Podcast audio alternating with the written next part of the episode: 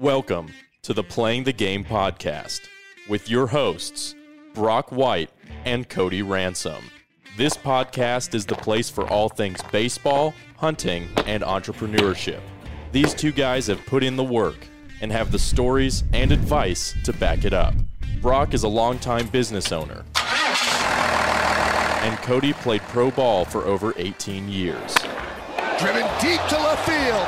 There it goes. See ya! A long home run for Cody Ransom. The one thing that brings these two guys together is hunting. Babe Ruth said it best Never allow the fear of striking out to keep you from playing the game. This is the Playing the Game podcast, presented by Rolly White RV. Yo! and we're back. The boys are back. The boys are back. Found a little fade in there, huh? Yeah, I, I worked it. Wow. I'm good at that RODECaster. Cody Ransom here. Yes, that is me. Cody and Brock White. I'm Brock White. You're, we are both your hosts today. We're happy to be here. We have some fun things to talk about today. We don't have a guest, but we have Brock and Cody. We have two guests. Brock and Cody. We're going to talk about you, Brock, today. Well, yeah, Oh, but Cody's going to have a lot of good input. I'm going to have some comments. Yeah. so, um, I don't I don't know if I talked about this in the previous episodes, but You did mention it. You mentioned you were getting ready to do it. yeah, um, let's talk about how it started. So, the wife came up to me one day, and for everybody out there, like, I always look for things to do with my wife. And I would suggest everyone do that, but you know, I always want to do activities, especially if they're outdoor activities, like just to spend time with her because we're so busy working and doing other things. Any moment I can be with her, I'm going to take advantage of. And so she comes up to me and says, Hey, you want to go hike the Grand Canyon?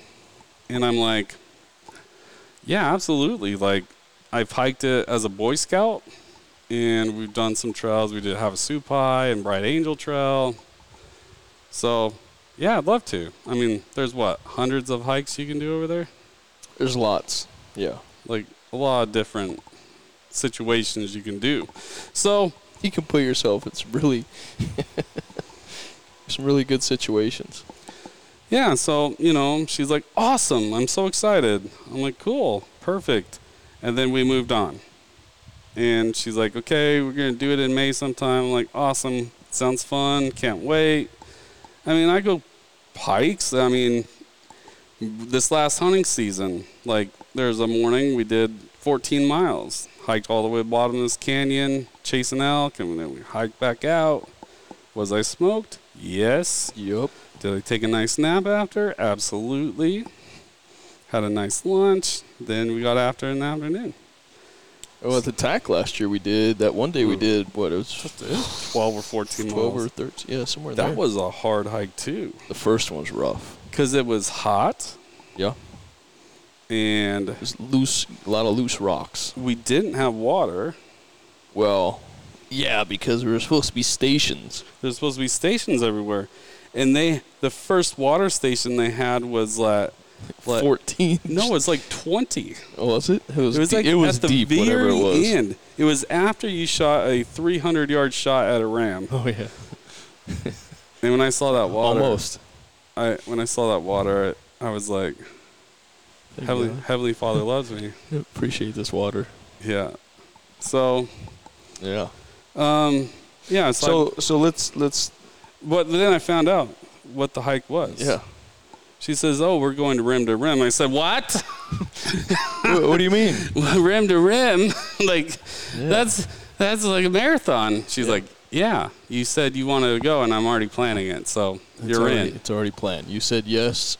You didn't give stipulations. And then all these people are saying they're in. So now my ego gets involved, and I'm Mhm. like, I'm in. Got to do it.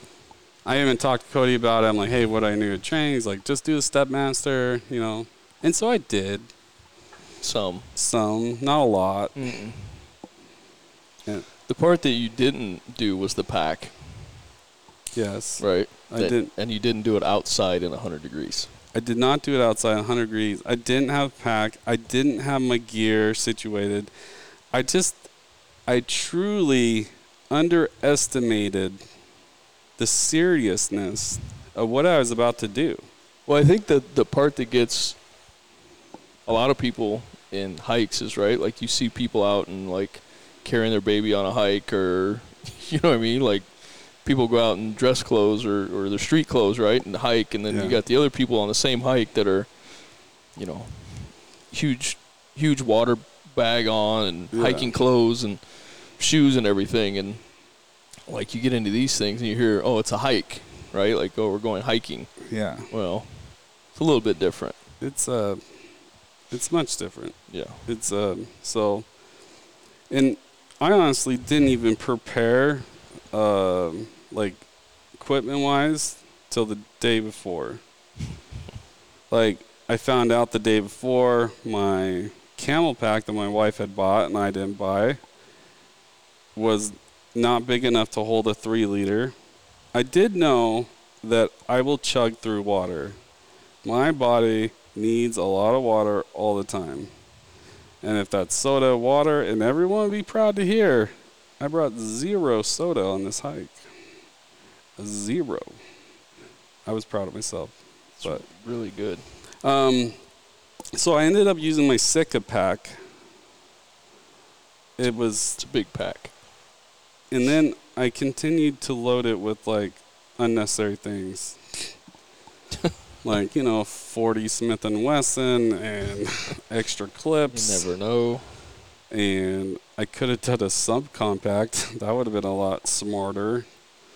Um, I just brought I just like survival kits and all this other stuff that's like I probably shouldn't have brought like an emergency blanket. like it was so hot you didn't need no blanket. I'll tell you that. Ice towel. Yeah, I So I just looked it up. 21 miles, right? it was 20 Uh, 23 and a half from north to south. Yeah. It's Um, actually 26 and a half Is it? On my Coros. yeah. I marked the whole wh- dude.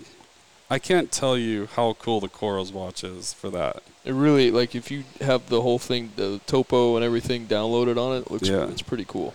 I mean, it showed everything for me. It marked every. I'd get this little buzz every time I hit a mile, and honestly, that was like a little motivation for me. Like every time I hit a mile, it was like boom, boom, boom, and I was just like I was keeping like a. Every 20 minutes, I was hitting a mile. I was feeling good. Like we're rocking and we're rolling. Oh, so here's here's something. I had my I had Scarpas. Um, boots that I bought just for this, and I put my favorite insoles in for them, but I didn't try them on before. And but I had this like, so if you have the gut feeling to bring something, bring it. Because my gut feeling is like bring an extra pair of socks and insoles. Because I was thinking, if my feet get wet, I hate my feet wet. Mm-hmm. So, and then, what if I don't know why I brought extra insoles, but I did, and um, I destroyed my feet the first 12 miles because the insoles were a little too big and it was Mhm. putting way too much pressure on my toes, and then I ended up losing like three toenails Jeez. from, and it was all because of that. And uh, I whipped out those insoles. I put in the other ones. I had to trim them up to make sure they fit right. And it was like, if I would have done that from the beginning, I would have saved myself so much pain Yeah. from doing that. But So, like, maybe try them out before. yeah, like maybe try your equipment out, see how it works, you know? See if you like it. Try everything out. Maybe go on. So, full disclosure, I went on two hikes before the this hike to prepare myself. That was my preparation. It Was two hikes and probably three gym trips at, at 45 minutes a pop on the Stairmaster. And I mean, I I just didn't have time to go do I let me rephrase that.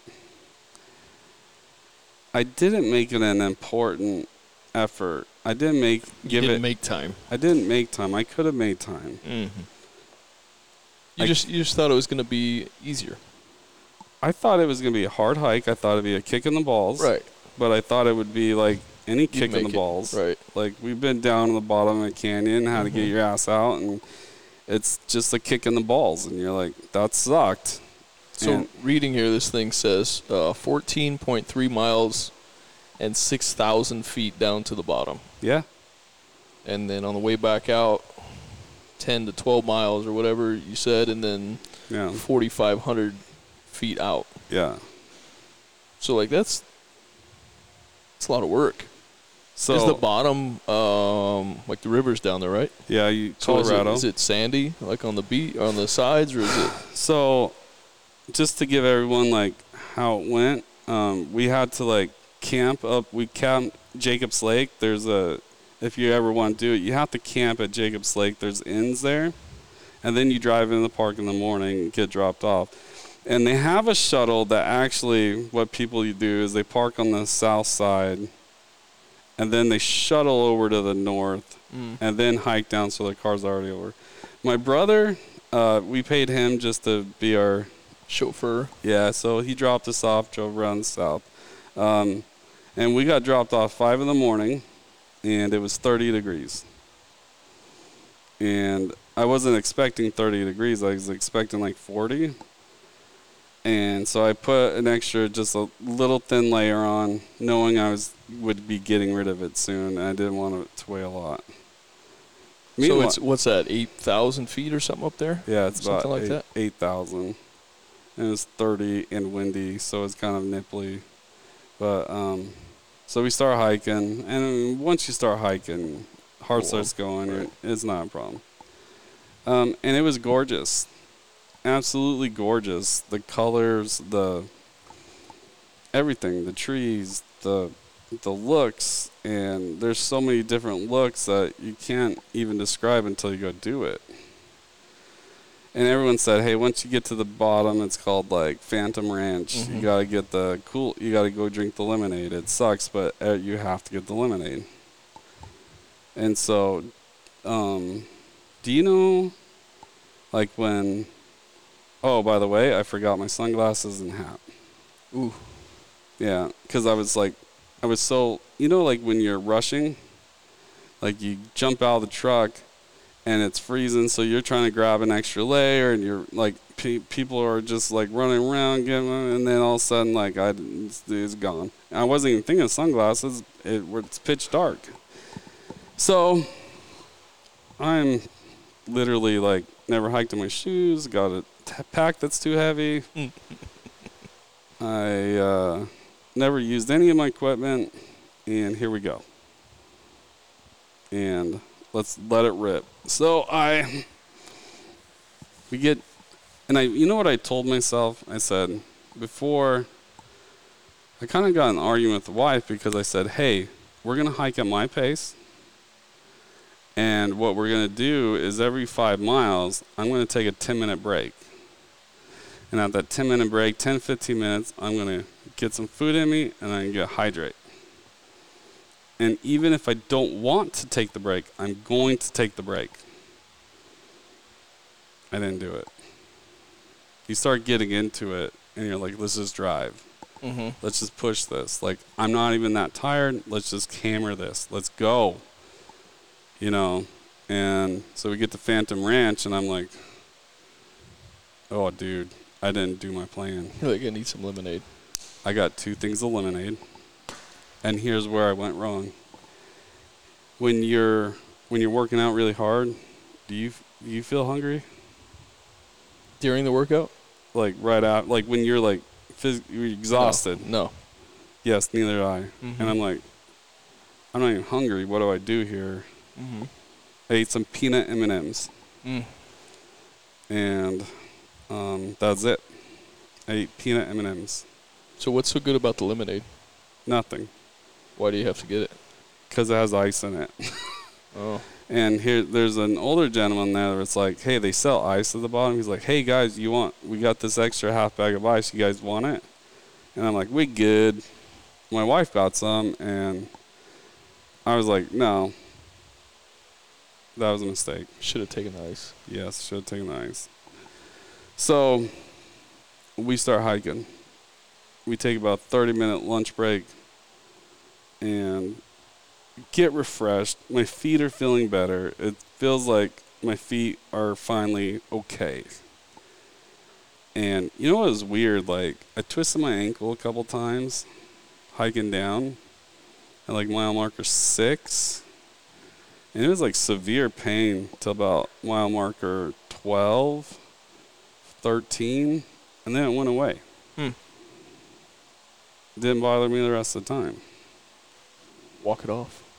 until like two days later. I started. It was swollen up. Say, hey, walk it off. Literally walked it up. Legitimate definition of that. I mean, they have so there's a Bright Angel Creek Mhm. that you're hiking next to.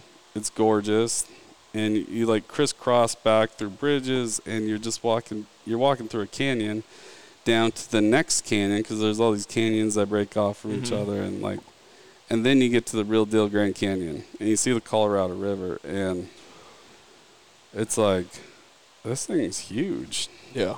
We don't see that here in Arizona. It's giant. And then you walk, and when you're walking down that first 15 miles, there are cliff's edge as you're on the trail. We're talking like a thousand feet off. And it's funny because Taryn has pictures, and like I'm always hugged up against the wall. Because my thought is like, we're, we're hiking, we're out of breath. I don't want a misstep, and then I'm fumbling around.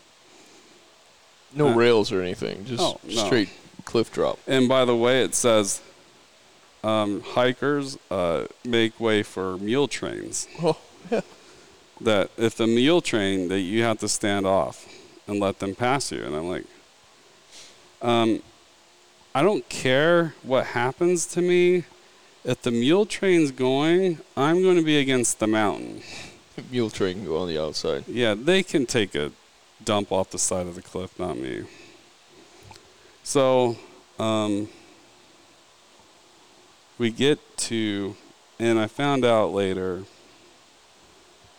what the hardest point of the hike was, and it was something you would never imagine. And it's there at the bottom. And it's there, like you said, it's a little sandy Mm-hmm. and um,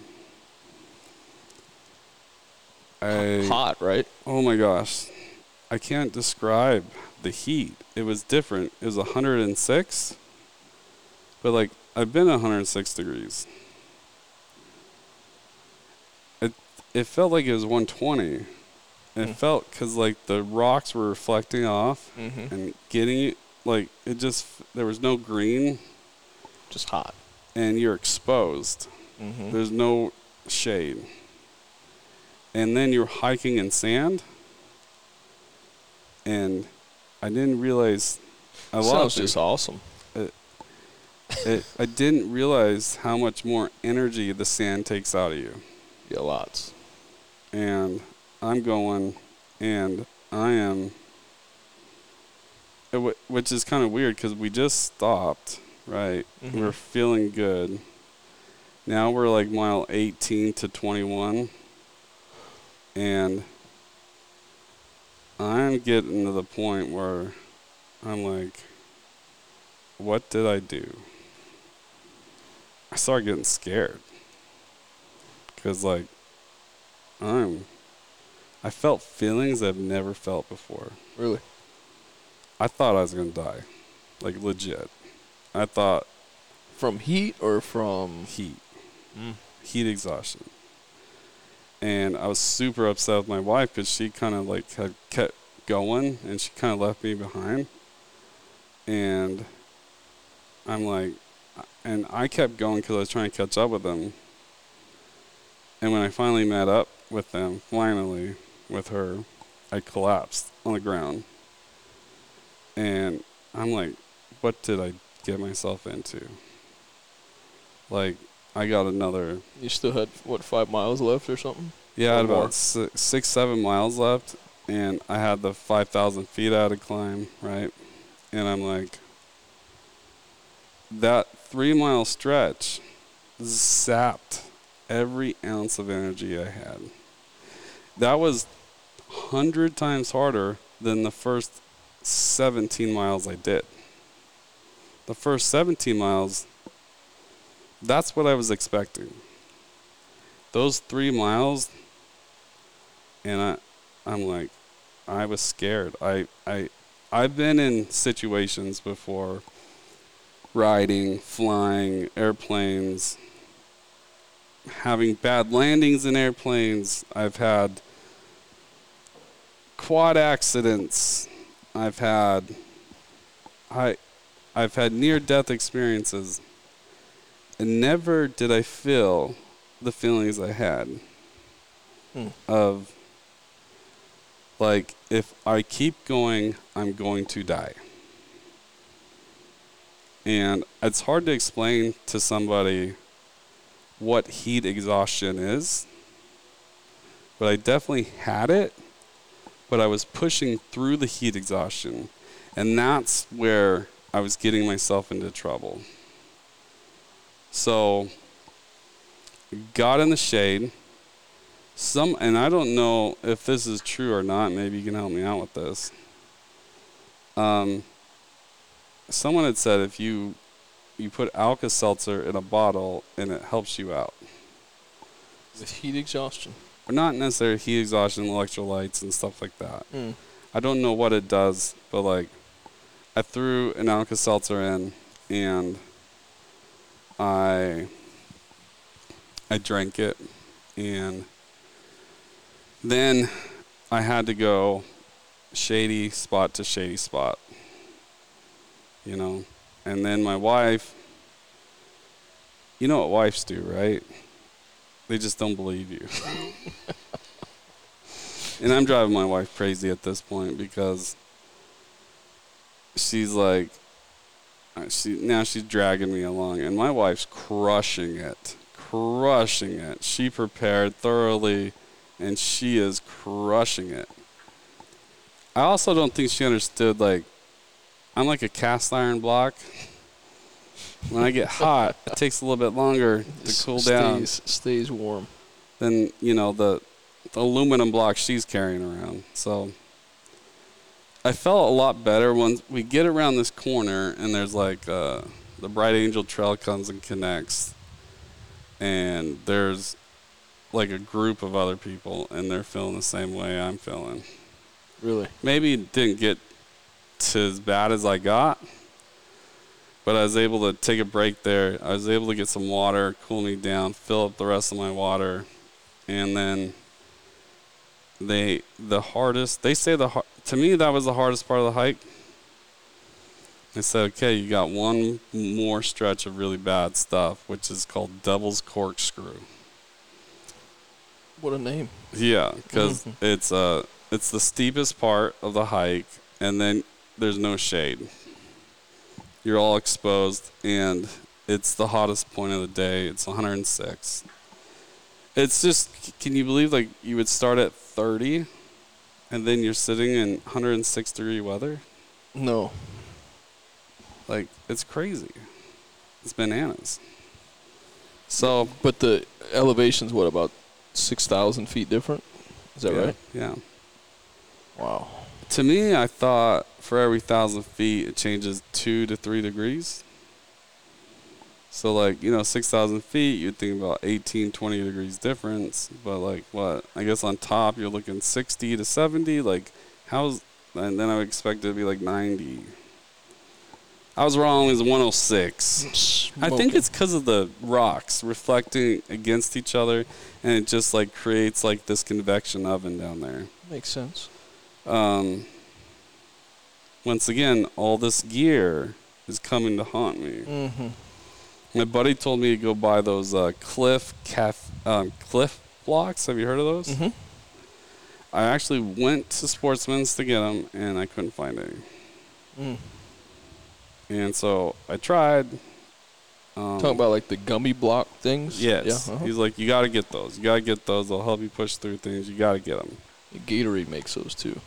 Uh, and somebody down there gave me two because they, they just looked at me like, uh, I don't know if you're making it. Here you go. And then someone else gave me like a squeezer, energy squeezer thing. Mhm.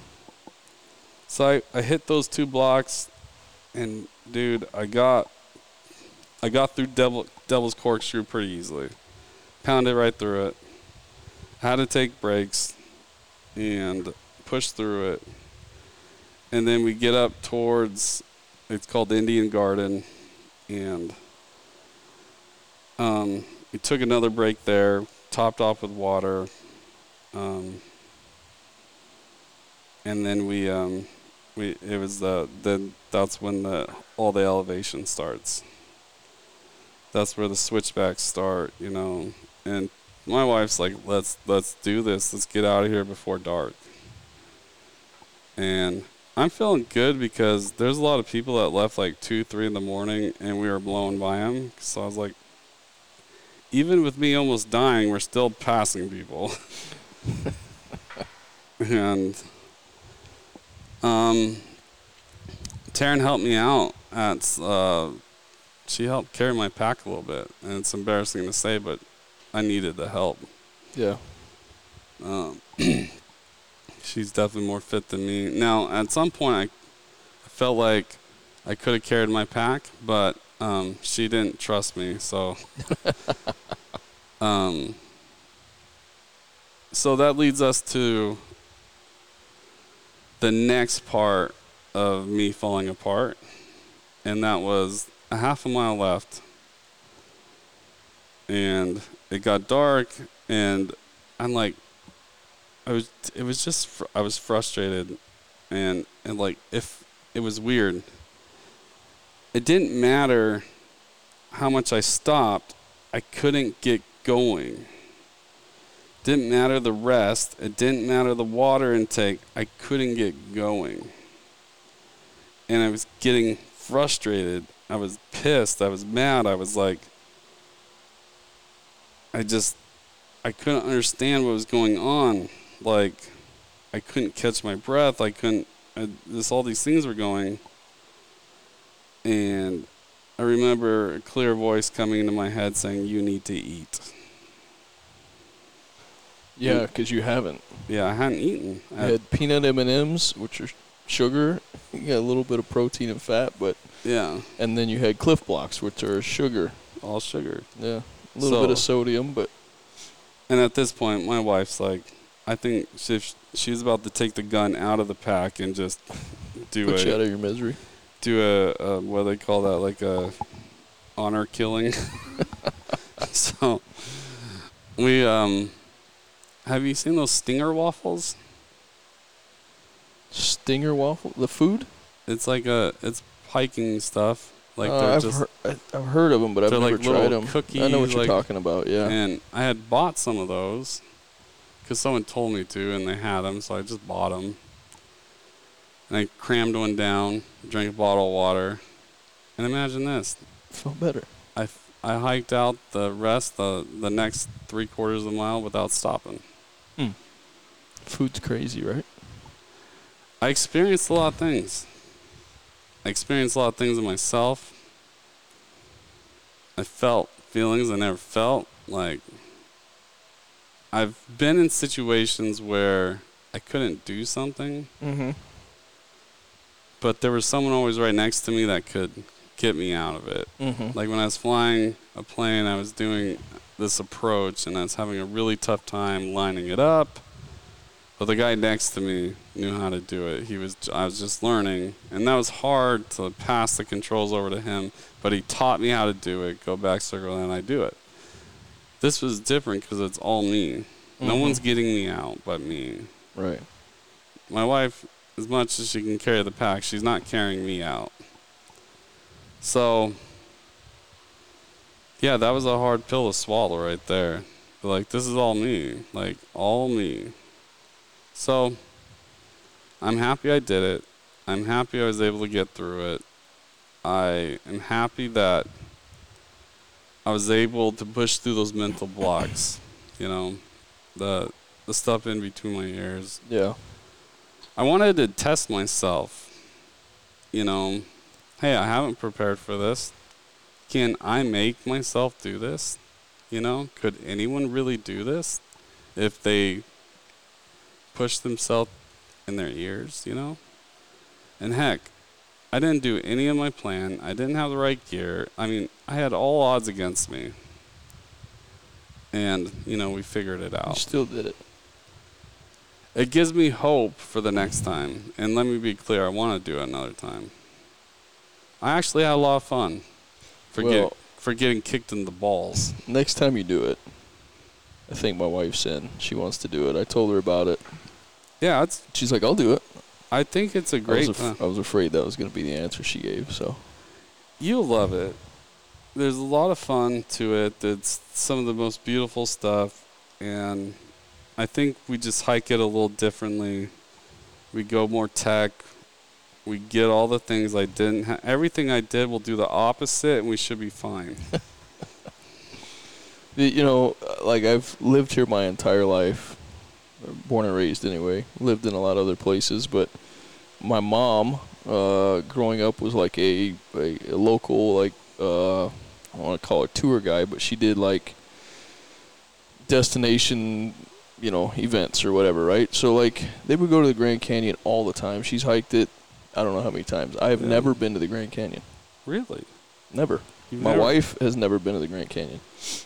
Well, what a way to experience born and it. raised here. You know what I mean? Like it's it's just kind of crazy to me that we've never like actually been to, to the Grand Canyon. You know what I mean? We've been by it, Yeah.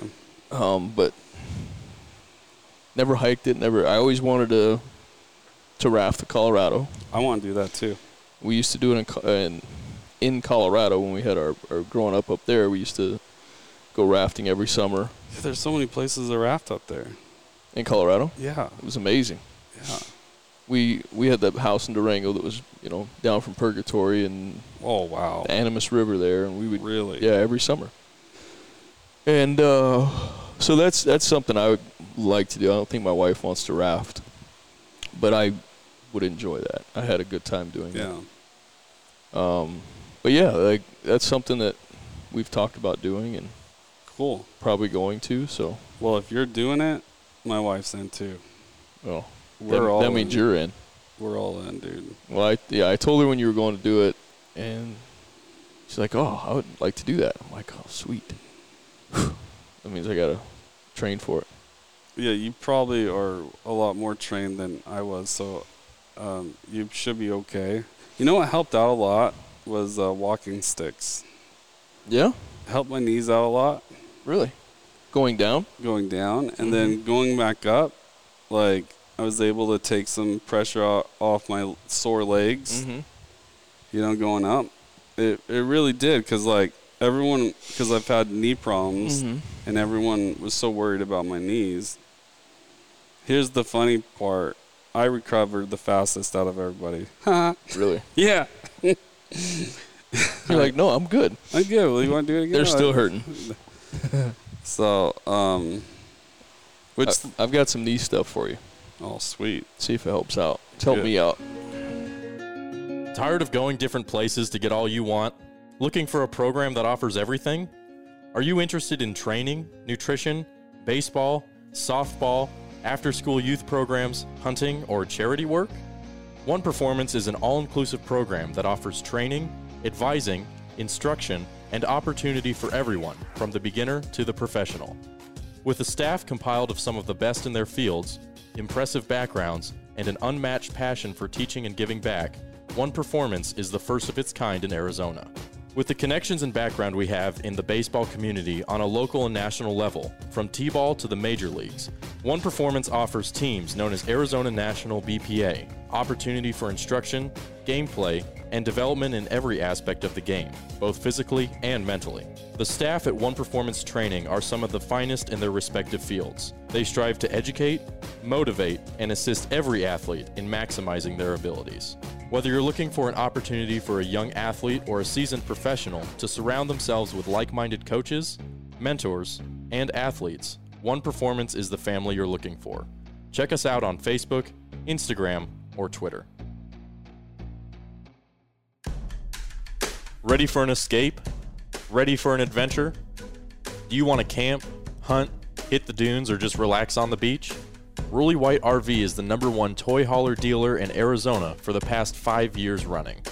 With a no pressure culture and no dealer fees, they guarantee you a great price and a great experience as you purchase your very own toy hauler or travel trailer. Rolly White is family owned and operated and is now expanded to five locations, including Mesa, West Phoenix, North Phoenix, Flagstaff, and Idaho Falls, Idaho. Whether you're looking for a toy hauler or travel trailer, fifth wheel or bumper pull, Rolly White can get you what you're looking for. They carry all the big names, including Genesis Supreme, Vortex, Attitude, Wolfpack, Raptor, Forest River, and the newly released Wanderer by Genesis. We all want to beat the heat or just escape the craziness and get outdoors. Let Rolly White help you get there by visiting any of our locations or checking us out on Facebook, Instagram, and online at rollywhite.com. So that leads us into our next topic, which is I I'm going to make a commitment here on the show. It's time for Brock White to get healthy. I'm going to invest into myself.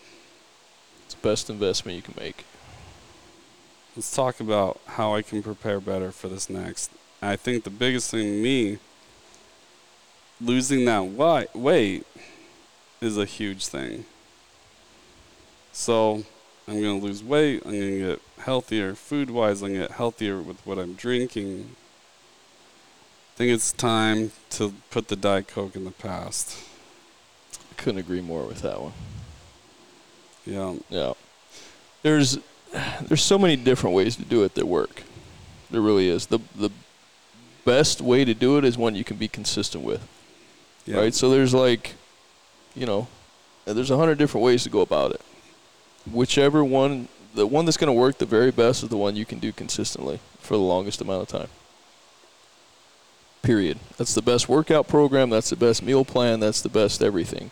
Is one that you can stick to and do it for a long long amount of time Yeah. um, and make it a a lifestyle change, not just a you know a, a short term like resolution or whatever. That's why New Year's resolutions suck, right? Because it's not you're not making actual Life. lifestyle change. Yes. You're just doing something because whatever, right? But if you like can buy into something and give yourself, you know, room for error. I found I've done it personally I've done it both ways. I've done it where it's super strict and and you're not allowed to like you know d- divert from the plan or the, or the meal plan or the exercise program at all and it works. Right? But mentally you have to be all the way in Yeah. and you don't look forward to it as much. And there's days you dread. Those are actually the best days for you if you can get through those, though. The way I'm doing it now, it's kind of like a an 80-20 kind of deal. I was telling you about where, you know, eight out of every ten meals have to be uh, what I'm shooting for, right? And like if we if we're gonna go to dinner and I want we're gonna eat out, fine. Um, you know, we just had my daughter's grad party and we had Mexican food and like I ate everything. Yeah. Right? So like to me that's not a problem, but So you can still live life. and that's the biggest thing for me is is I'm not training to be an athlete anymore, Yeah. right? A professional athlete or a, an athlete that actually has something to train for Yeah. other than just life. Um, and so I want to give myself, you know, if, if we're going to go out with friends to dinner, it's, it's cool, right? Or if, if my wife and I want to go have pizza, cool. Like, I don't have a problem with that. Um, but I also want to, you know, try and put myself in a position to to be the healthiest version of whatever I can be. You know, we get, you know, family history of a lot of stuff, right? Cardiac stuff and whatever, but like like how do we get around that? Yeah. like change change the direction of what's going on. So um, there's to me sugar's the number one culprit of everything bad. Period. Like it, it, that's real sugars, fake sugars, like all of them, right? Like So what what's um what do you say to the people that say Diet Coke, uh, Diet Soda, what's it have in it? fake sugar? Mm-hmm. Yeah, that's what I'm saying. Like, what what is the fake sugar? Why does it make it so bad? Just I mean, it's it's a chemical. Like it's right? because it's not natural. It's it's not real. Like Yeah. it's you know it's something that was is genetically modified. It's it's made like in a lab and it's it's not good. It's- like it's just and well it's no sugar. Well okay. Okay, but what's it do to you? It makes your body think it's getting sugar. Sugar is probably better for you than the. I would say like maple syrup, like sugar, kind of sweet honey stuff like that. Yeah. If you need sugar, go with that. Don't go with the. You would say do that over like a um, zero sugar syrup. Personally, I would Okay. because it's natural. It's natural. Just don't do a lot of it. Sample. If you look at an ingredients, right, and there's a whole bunch of things listed other than what you're trying to have, then it's probably not good. that goes under the whole thesis of the paleo, like it's processed. Yeah. Mm-hmm. You know, processing is not good for you. Your No. body's not made to design to process processed foods. Right. I, I, I just told you I did. Um, I started this like animal based thing, right? It's like I said, it's it's not paleo, right? It's not anything It's not like keto. strict. It's not keto. It's not paleo. It's not anything. It's pretty much almost all my meals are animal based, and I'll add in like whatever fruit or vegetable I can find at my house. Are you? Do you eliminate any fruits? Do I? Yeah. Are there fruits that you will not eat because like they're too high in sugar or whatever? Personally, no, So because I, I don't take in a lot.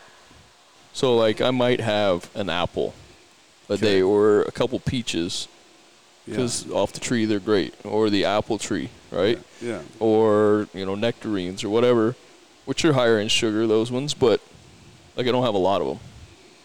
But that at least gives your sweet tooth something to Mm-hmm. like, you Yeah. know, have. Right. Like I'll eat watermelon, um, peaches, apples, nectarines. Like those those things are grown around here, so um, like I'm. I know what it is, right? So I'll so I'll eat it. So that's far from the animal based part, but like my main meals are all based around that. Yeah, the ninety percent of your food. Eighty percent. Eighty percent of the food intake is animal based. Like, Try to be, yeah, and that includes cheese for me, because that's animal based. right? Um, eggs, meats, chicken, you know, some fish, whatever. Yeah. Um, but that being said, like if I want a pizza, I'm gonna have one, Because that goes into the twenty percent. right? As long as you're monitoring. So if I eat four out of every five meals are good. So like, like every other day, you could have something really. I mean, legitimately every day, pretty much. Like if I eat five meals a day, like I can have one of them that's Not so great. Yeah, but I I don't. You know what I mean? Like you, I kind of try and play it out so it's maybe twice a week. But but if if it is in fact, you know, 80-20, then great. So instead of having a cheat day, you just have a couple cheat meals. Or something within a good meal. You Right? have Like something. like I'll have a, a steak, and you know, uh, French fries or something. yeah, yeah. I'll put like f- uh, potato in the air fryer and make fries. Yeah. Right. So I might have a few of those with my steak. Yeah. or you know whatever. Um, but like I said, I'm not as strict, and I'm not trying to lose weight, and I'm not trying to. But that's a lifestyle. Mm-hmm. But it's realistic for me. and It's a, I'm able to kind of sustain that. Yeah. And if I want to be str- more strict, or I want to, you know, try and cut some fat or whatever, like I know I just have to take those things out. Yeah. But I also know if I want to gain a little bit, I just add in some carbs. I add in white rice, you know, whatever it may be. So if you want to gain weight, then you're adding in more carbohydrates because Yeah. is that what's feeding the using muscle? that for energy instead of the fat. Yeah. yeah. Okay. But you know, I'll eat uh, avocados and a half avocado a day probably. Half. You don't want too much of it. Eh, for me, that's what works. Yeah. But it's been you know years and years of trial and error. yeah. You know, so I I just know what works for me, and that's the biggest thing. But if there's something you can be consistent with, you know, you're going to see results from it. Um, whether it's now that can go both ways. If we're consistently doing bad things, you're going to see the results, and they're not going to be what you look for, right? We're going to be weight gain. We're going to be sore and hurt and out of shape and all the other things, right? That we because we see these these habits trend in the wrong direction, Yes. but that's consistency in the wrong direction too. So when we say be consistent, we have to be consistent in something that's beneficial to our success. yeah, your body. hmm And that's different for everybody. Like we all react differently to different things. So anybody that can say like this is the only way to do it, I, I just don't believe in that. Because like my wife and I, for example, like we kind of go off different things. Yeah. Like I I need different foods than she does. Like I can eat red meat every day of the week. She can't do it. Yeah. She'll have it maybe twice a week. Yeah. But I, I could literally eat that almost every meal and be just fine. You know, it's funny you say that because I remember hearing a podcast about this guy, and he did an experiment. They both they checked their blood sugar before they ate, and uh, they're both like a hundred, right? Mm-hmm. They both had one cup of rice. Mm-hmm. They ate it, and they checked their blood sugar after. His blood sugar was like 250, and hers was at 100. Insulin sens- sensitivity, yeah. Yeah, she he was just more sensitive to that, so Mhm. he knew he couldn't eat that. Yeah. It's a big deal. Like it really is. Your body just reacts differently to different things and the chemicals and you know, everything just kind of make it work differently. That's why I was saying you got to find something that works for you and then figure out what that is first and then be able to stick to that. You know, I really like that attitude because there's so many people out there. It's like this is the only way. If you do anything else, you're pretty much killing yourself. You know. Yeah, I, I mean, the only real thing that I think has been consistent is that people say that you know, sugars is is the consistent thing for me, right? That is in every single whatever you want to call it, diet, meal plan, whatever that you eliminate Sugar is definitely the most addicting drug there is. without a doubt. And I'm as guilty as anybody. Like I love chocolate. Yeah. Who? I I think everyone in the world is addicted to sugar. Well, everyone in the U.S. probably You know, because we put it in everything. that's funny you say that because when I lived in Santiago Chile, Mm-hmm. I wouldn't say that what they had, they still ate, like their meats were a lot dirtier than ours. And they still ate a lot of meat. A lot of meat. Mm-hmm. But what they did eat a lot more than we did were fresh vegetables all the time. Which I feel like, and like you said, there's not a lot of sugar down there. It's avocados, it's fresh bread, it's everything's fresh. Mm-hmm. And that's probably when I weighed the least amount of weight ever. I was also hiking like I'd walk 12 to 15 miles a day, but Yeah, I was gonna say couple that with the the amount of exercise you were doing. That I mean, those two things yeah, go hand in hand. yeah. Like as far as it, uh, getting in shape, like an exercise program or a you know a fitness routine or whatever you want to call it, like uh, one that you can do every day is going to be the best one for you. Like I can give you the best program in the world, or somebody else can, but if you don't follow it, it doesn't matter. Doesn't matter. Right? If I only do it one or two days a week versus a program where I can do five days a week, the mediocre program I do five days a week is far better than the one I do once a week. Yes. And so it's got to be something where you're co- if you're committed to that, it's got to be a lifestyle change, not just you know a short term like I'm going to do this and then you do it for a month and you see results and you're like, "Oh, I'll go back the other way." Yeah. You know, and that's the that's the biggest thing. Like I said, I, I started doing this this whatever you want to call it, this different way of eating, but not really. I just cut some things out and ate actually more meat than I was eating um, more often. Yes. And I, I think I, I think it was like six pounds I dropped and wasn't trying to. That's pretty amazing. For Pretty me, amazing. I, like I've always lost weight fast. It takes me a long time to gain it. I can eat kind of whatever I want and not really gain weight. See, I'm like the complete opposite where I gain the weight fast and it takes a while to lose it. Mm-hmm. But I also, I never practiced good nutrition growing up. And I was so busy with sports and everything, I could eat whatever I wanted. Mm-hmm. It didn't matter. And then I never learned how to dial it back once the sports quit. Yeah. I wonder how many how many times that happens to athletes. I, I see a lot, especially with guys that I, like I played with or against that you see now Yeah. that were in shape when we played, and now it's like they're 50 pounds overweight. You know, all of a sudden it's only a few years after we were done, but you know, you get used to eating late at night and not great food and grabbing whatever, and I, I think it's changed professionally a lot now. I mean, they have chefs in every clubhouse. Yeah. and so it's uh, it's the whole lifestyle is different now. But guys that you know 20 years ago that I played with are you see like I said you see a lot of them now and they're they look bad and they hurt and you know it's they just got used to eating the same way. You know what? On top of that, I notice when I eat healthy, my mental health is better also. Mm-hmm.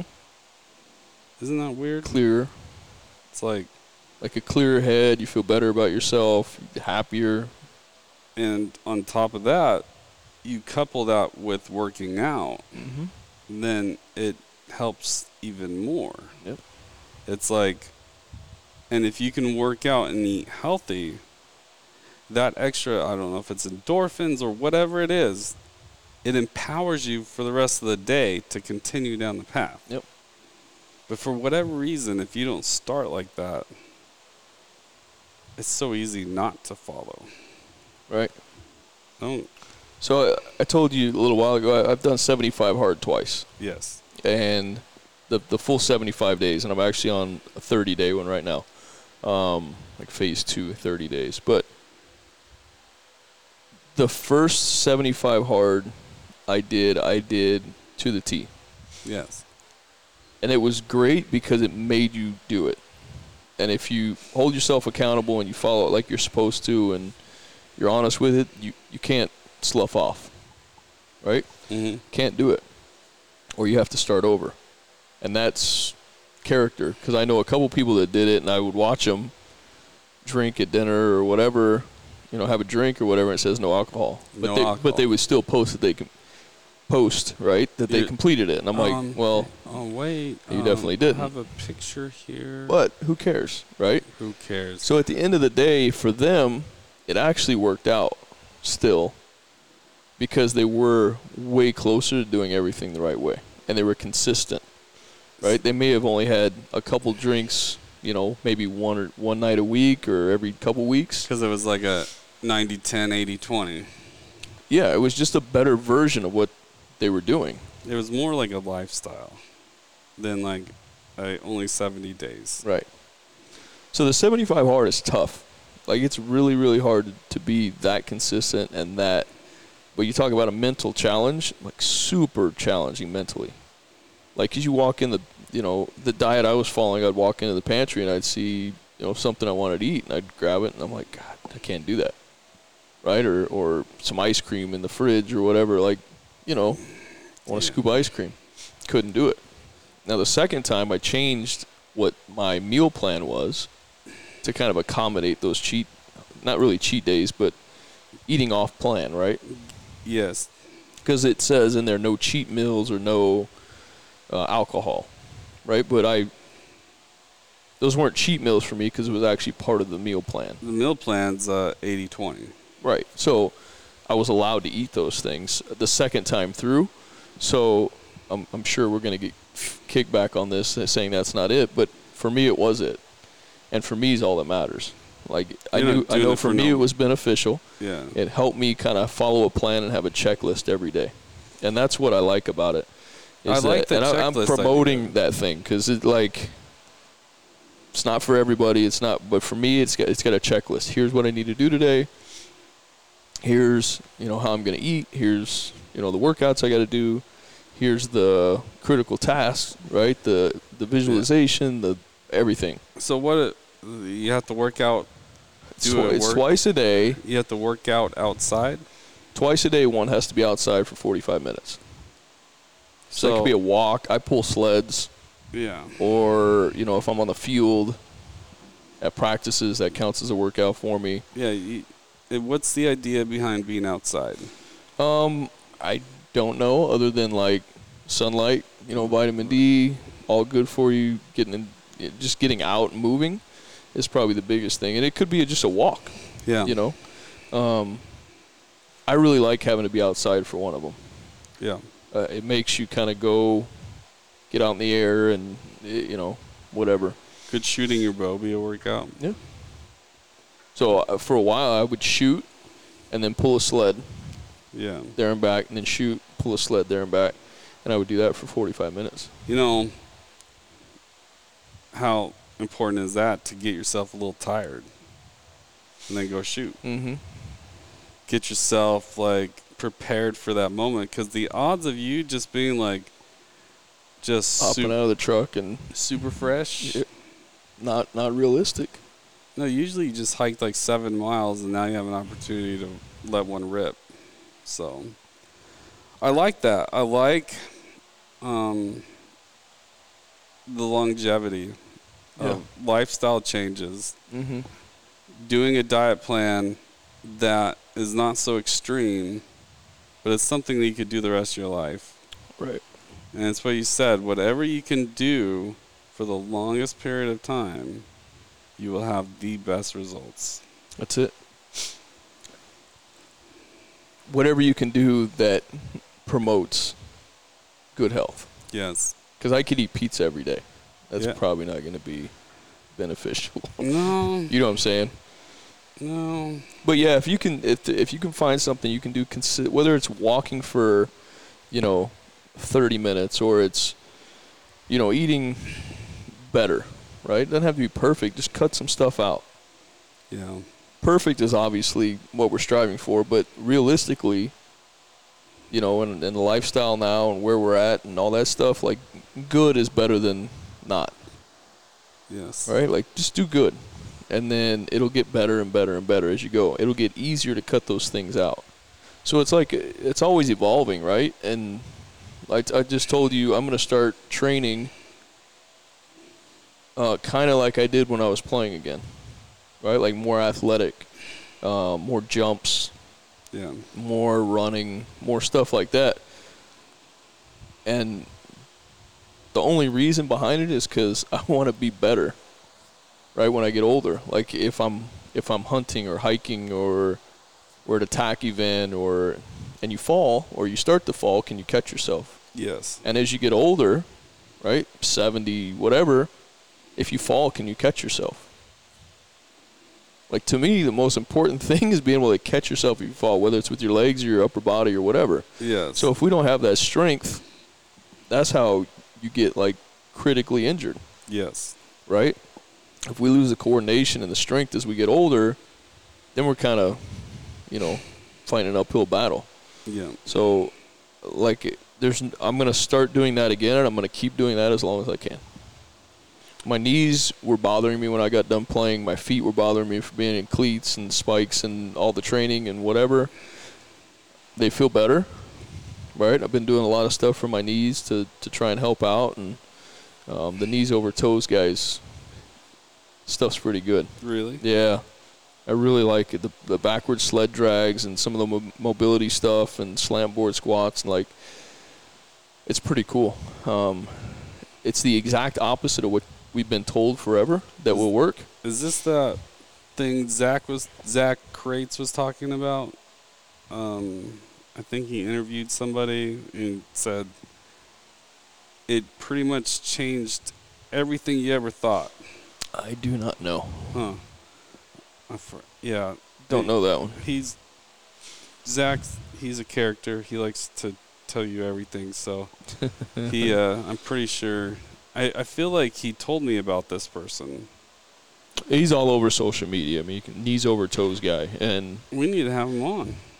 good luck. He's pretty popular now. I think Rogan just had him on. I mean, we. Yeah, Why, I didn't say we couldn't It's like, why wouldn't he want to be on? You're Cody and I'm Brock. play the game, bro. We play the game. Hmm.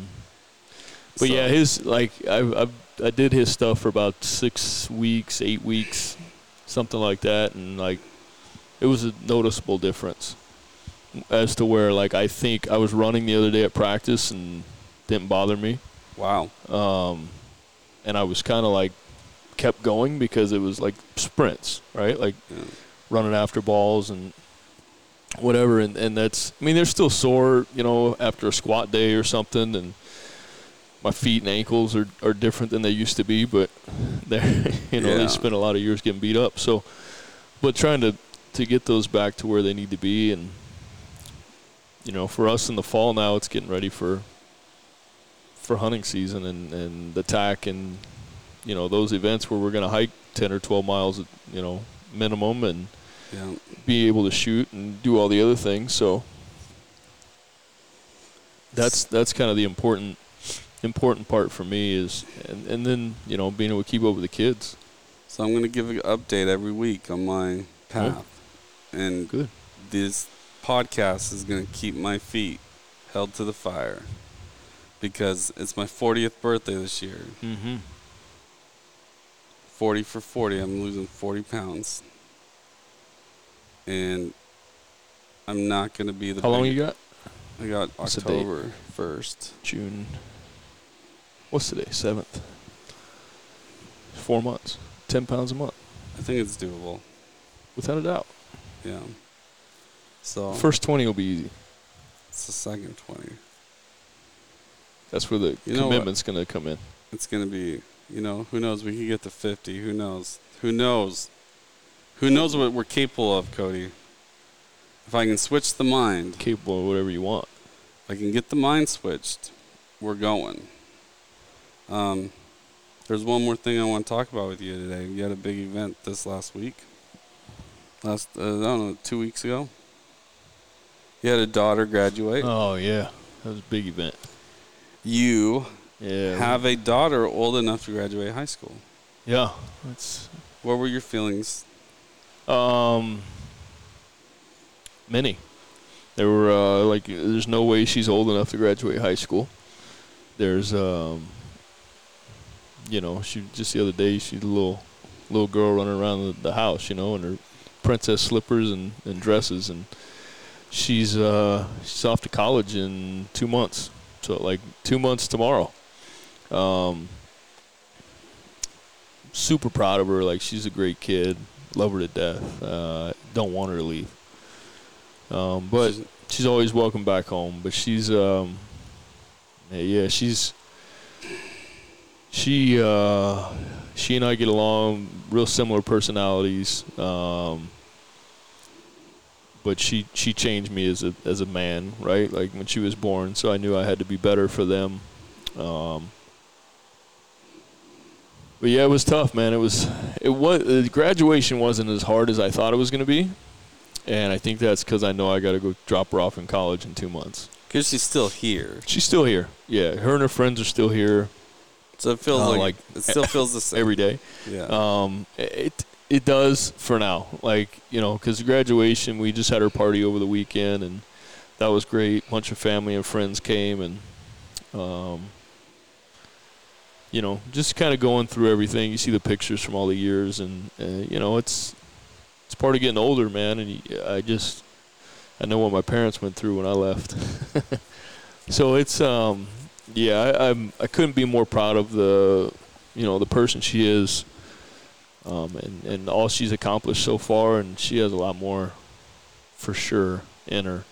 Um, she's gonna do something real special. So she's gonna go play volleyball for as long as she wants, uh, hopefully four years, and Yeah. see what she wants to do after that. But um, yeah, she'll be up in Colorado and go visit often. Um, it's a pretty place to visit. beautiful. The campus up there is unreal, and Maybe we need to find a landowner tag up there. Yeah. We can go I'm working on it. go find. I got my, I already got in the coach's ear on it. Oh yeah. Yeah. Hey man, you know people. that- Well. She's from there, so the coach is from there, and her assistant coach is from there, so they know a lot of people. So I'm like, hey, we need a little hookup, but Yes, we do. but they um yeah so the the graduation was my wife and i you know uh, super proud of her and she graduated with honors and all that good stuff and did a good job in school and stayed out of trouble and knock on wood. But you know she's a good kid man. She's a great kid. Good big sister uh, to my son and yeah I, I can't say say enough good things about her as a person. So it was it was definitely not easy, but it was it wasn't as hard as I thought it was going to be. Yeah. Um, like I said, two months from now, it's going to be pretty tough. I think when I got to drop her off. I her- think I think that's gonna be the ticket. It's gonna Yeah. be the one. right. I um, I don't envy you. It's all part of it. You'll go through it too. I know. I it's scaring me because when I got into your life, I think she was like just barely getting into high school. She Mhm. was just Yeah. a freshman, and now she's graduating, and it's like when we met, my kid was like six or five, and now um, he's ten, and he's walking around with no shirt, trying to flex. He's such a dork. It just get worse. Yep. Like, And mine's 14, doing the same thing. So Yeah, boys, boys just never It's all stop. right. You know what, though? flexing. you have to let them be boys. Absolutely. we get uh, like our, our the school that the boys were in uh, you know the academy was it started with a lot of girls at at it and these baseball kids came in and started there right and teachers weren't used to it and it's not their fault th- but they're trying to act like they're the girls right like they treat them like they're supposed to be like the girls who at that age and that they're all athletes, right? So the girls there are, are pretty disciplined and tamed, and like they're they have a goal, right? And the boys have the same thing, but the boys, like boy athletes at seventh and eighth grade, are supposed to have like that mentality, right? Yeah. Like everybody wants to be the alpha, everybody wants to be the dude, and they kind of act like it, right? So for the teachers, I, I had a meeting with the, I had a call to the principal, like, kind of have to let this happen. Like you have to talk to these teachers because this is exactly what we're looking for. Well, yeah. We want guys that want to be leaders. We want guys that want to be in charge. We want guys that want to be great. Right? So their mentality needs to support that. We can't shelter them and make them like quiet and like you, we can't do that. I you know. so my kids keep not my son, but like the kids in the program keep getting in trouble because they They're not in trouble though. but they're not at all. They're not. And My- I, I you- have a problem with that. I right told them you have to let boys be boys. You know, I experienced that myself Yeah. because I was not a bad kid. I was just. It's like when you have a high performance dog mm-hmm. that is trained with all these pedigrees of he's an excellent whatever it may be. Well, those dogs all have a lot of energy Mm-hmm. and they're alphas. Yeah. And then we have these kids that are athletes. They're alpha males. And then you try to lock them up. Mm-hmm. It doesn't work. No. It doesn't. That's when they get in trouble. Is when you try and lock them up, or you try and hold them back, or you try to try to not let them be them. And the problem I have is when people label them as a bad kid Yeah. because they're not bad kids. They're Well, that- that's where you got to be really careful on who's doing the labeling. Yes. and why.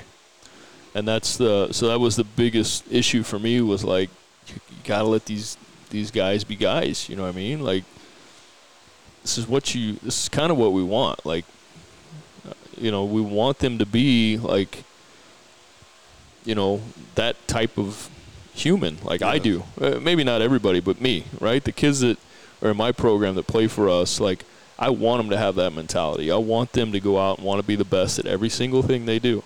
Yes. And if they're not, figure out why and work better at it. Work Yep. harder at it. You're not going to be. Learn to deal with failure. But don't be okay with like not being successful. Mm, be okay with mediocrity. It's not okay for me. And I want every kid that comes through our program to have that same mentality. I want them all to have like this certain swagger and and you know body language and carry themselves in a way that they you know that rubs off on people and that people notice. And it's not for everybody. And like I've said a lot of times our program isn't either, but you know, you look in life at the people that are successful and like Yeah, so my boy comes up to me last night. He's like, "Hey, you know, I didn't tell mom everything." I'm like, "Well, you need to tell her everything." He's like, "Well, I didn't want to tell her that I got kicked out of basketball at school." And I was like, "Why? Why'd you get kicked out of basketball?" He's like, "I was playing too rough." And I was like, "You're not in trouble.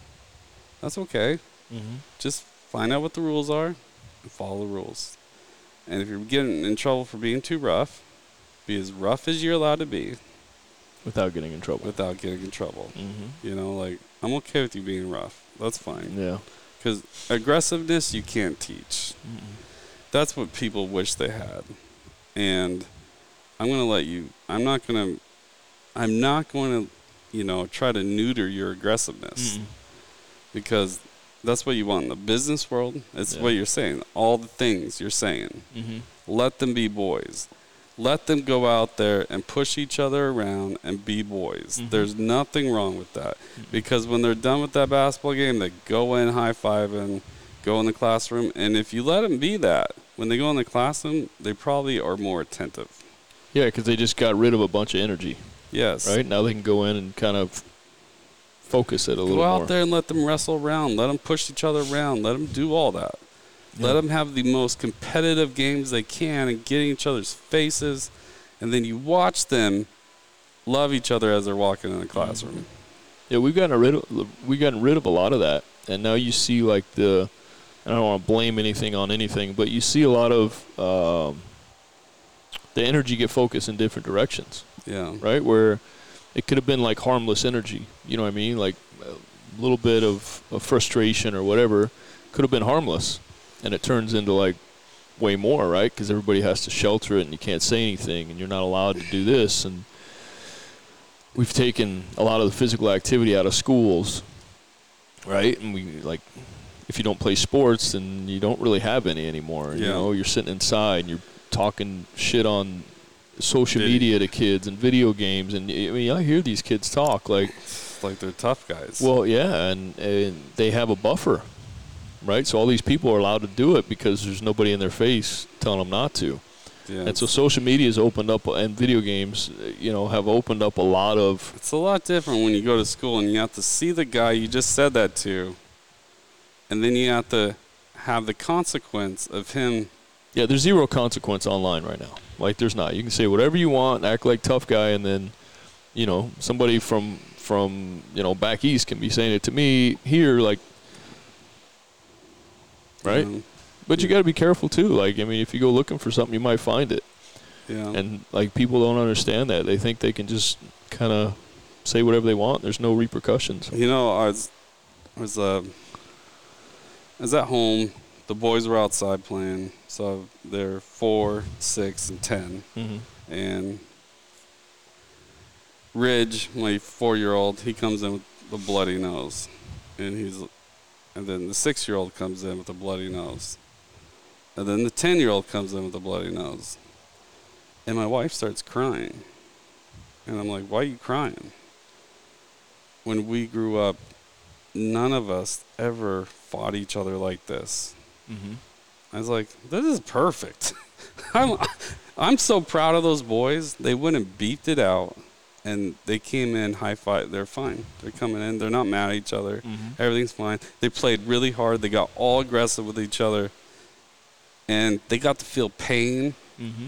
They got that feeling of pain. They got the feeling of consequences when you say something dumb.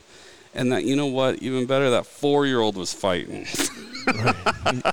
He's the, the younger one's always the toughest one, man. He's gotta he's gotta deal with the other stuff. yeah, but, you know, maybe that was a little much, but it's like, I wasn't mad. I was like, looks like they figured it out on their own. Right. Next time we know not to go that far. Yeah. So, I like I like what you were saying there. I think we got went over some good stuff. You gave me a lot of good information on the route I need to take for my my journey I'm starting, Mm-hmm.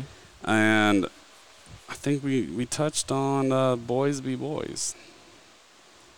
I like that. Boys let, Let, boys let them be boys. let them be boys. We need to encourage and let girls be girls.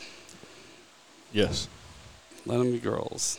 You know, like, I mean, we could get really political with all this stuff. I'd rather not. I would rather not too, but I think that's a simple.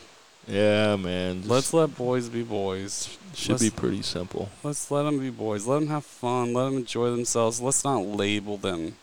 If they go do something really bad, Mm-hmm. then they like don't don't even label them. Then don't label them. Just correct. I hate labels. Because for me, I was labeled. Mm-hmm. I was labeled because I was better than all their kids.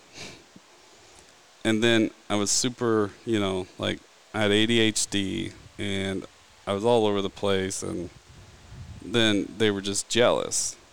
And then I had this label on me as a child. So I'm really sensitive about that because I know who I was. Mm-hmm.